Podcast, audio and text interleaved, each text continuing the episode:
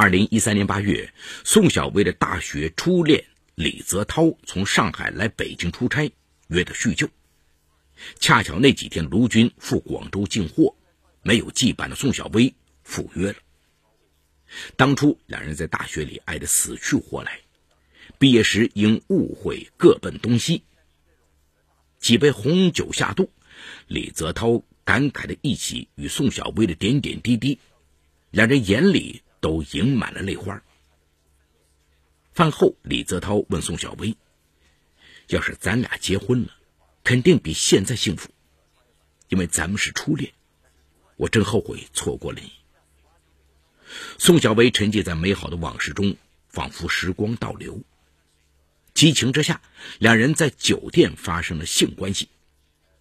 宋小薇知道自己一直不能怀孕，也就没有采取任何避孕措施。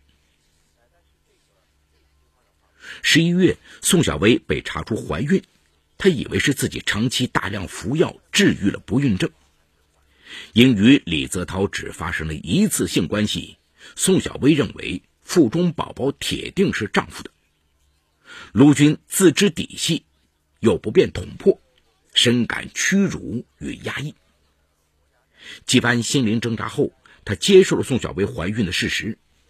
等妻子生下孩子后，他决定将宝宝视如己出，一家三口好好过日子，让自己的秘密永远烂在肚子里。为了不让丁丁受委屈，卢军高薪请来保姆周金霞照顾孩子。没想到意外再次发生，因孕前激素药物的巨大副作用，丁丁降生后体重超重。眼球斜视僵直，头围也超过正常孩子，对外界刺激反应迟缓。二零一四年七月，宋小薇与卢军带儿子去医院打疫苗，丁丁被诊断为先天性脑瘫。这一巨大不幸将丈夫俩同时打入痛苦的深渊，也将他们的生活彻底搅乱。卢军的心态渐渐发生了改变。自己不可能抚养一个没有血缘关系的脑瘫儿。八月三号，压抑已久的卢军向妻子自曝隐私，艰难的吐露了自己先天死精的事实，逼问丁丁的亲生父亲是谁。丈夫的惊天欺骗彻底震撼了宋小薇，她痛苦、愤怒、懊悔，她哭着指责卢军：“你太卑鄙了。”自己不育还嫁祸于我，你对我的伤害一辈子也抹不去。卢军咆哮道：“我再卑鄙也没有出轨，你就没有对我造成伤害吗？”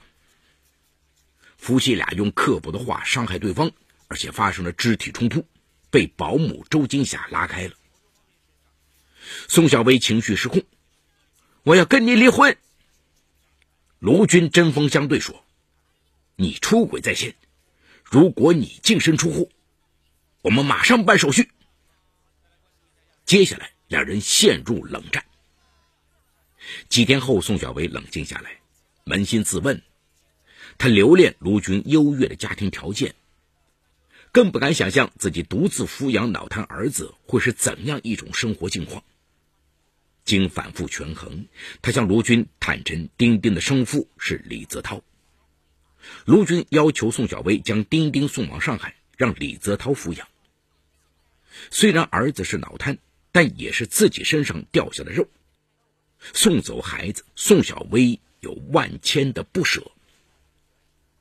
在卢军的强硬逼迫下，八月十号，宋小薇打电话给李泽涛，哭着说出了丁丁的身世以及丈夫的送子要求。哪知李泽涛的态度很坚决。我没有条件抚养丁丁，我也有自己的家庭，希望你们不要打破我平静的生活。说完，冷漠的挂断电话，手机号码也立刻换了。卢军愤怒不已，本想与李泽涛对簿公堂，让其承担法律责任，但那样一来，他先天死精的隐私就可能被妻子曝光，好面子的他丢不起这个脸。只得让丁丁留在身边。周金霞负责白天看护丁丁，晚上交给夫妇俩照顾。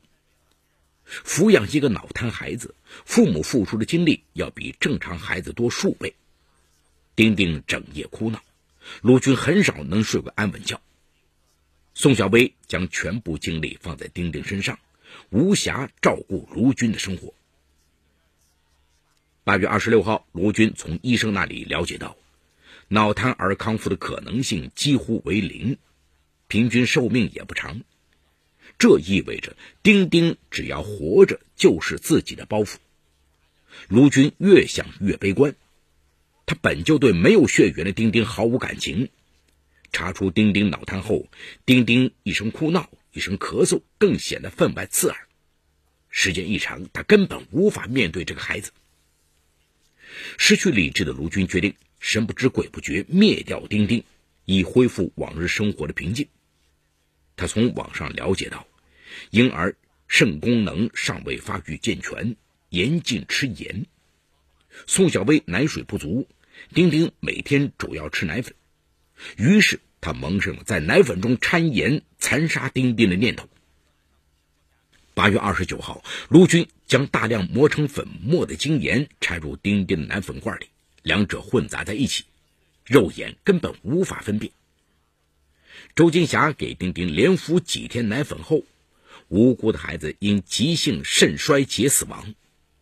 警方揭开了丁丁的死因后，卢军的残酷冷血让宋小薇震撼愤怒，他悲痛欲绝，向卢军提出离婚。目前，卢军已被警方刑拘，等待他的将是法律的庄严宣判。好，故事说到这儿就告一段落。除犯罪嫌疑人之外，其余人为化名。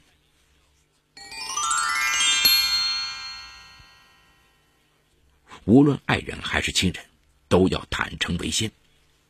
卢军不仅隐瞒真相，还制造了一个弥天大谎，这对宋小飞的伤害真的是无法抹平。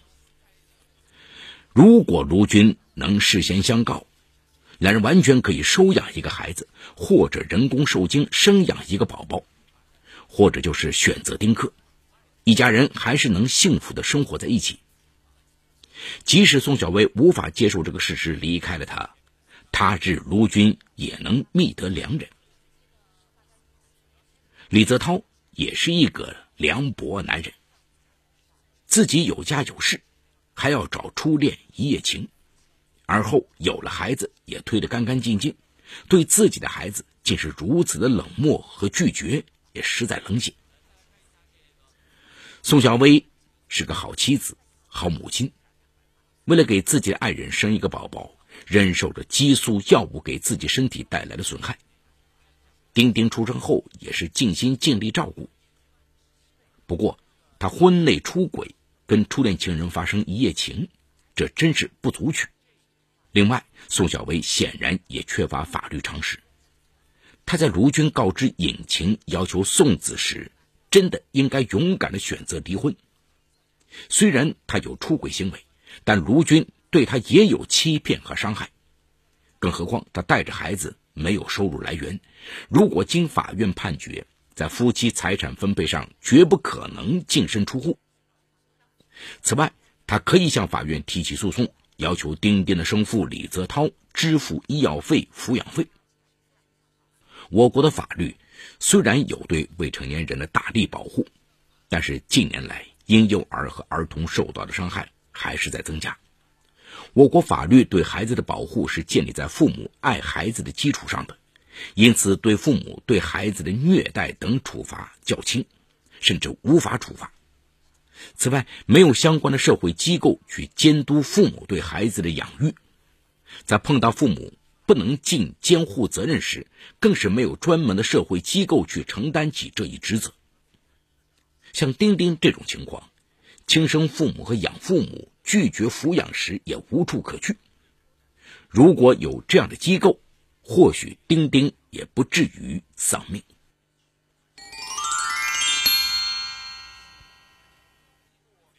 好，感谢闸北区人民检察院为本次节目提供的帮助。